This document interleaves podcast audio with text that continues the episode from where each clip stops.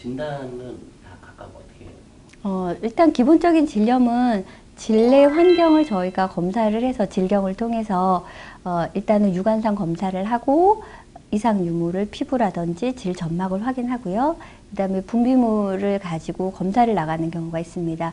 현미경상에서 곰팡이가 보이는지를 보거나 아니면 그 분비물을 묻혀서 배양 검사를 통해서 어떠한 균이 나오는지를 확인을 하고 그 균에 맞춰서 치료 약제를 결정을 합니다. 최근에는 음, 성매개성 질환 같은 경우는 내성도 좀 많이 있는 편이라서 검사를 할 때 항생제 내성 여부까지 결과가 나오게 됩니다. 그래서 어떤 약을 써야 하는지, 어떤 약을 쓰지 말아야 되는지까지도 정확한 검사를 통해서 확인할 수가 있고, 그 때문에 훨씬 더 치료 효과도 좀 높게 나타날 수 있습니다.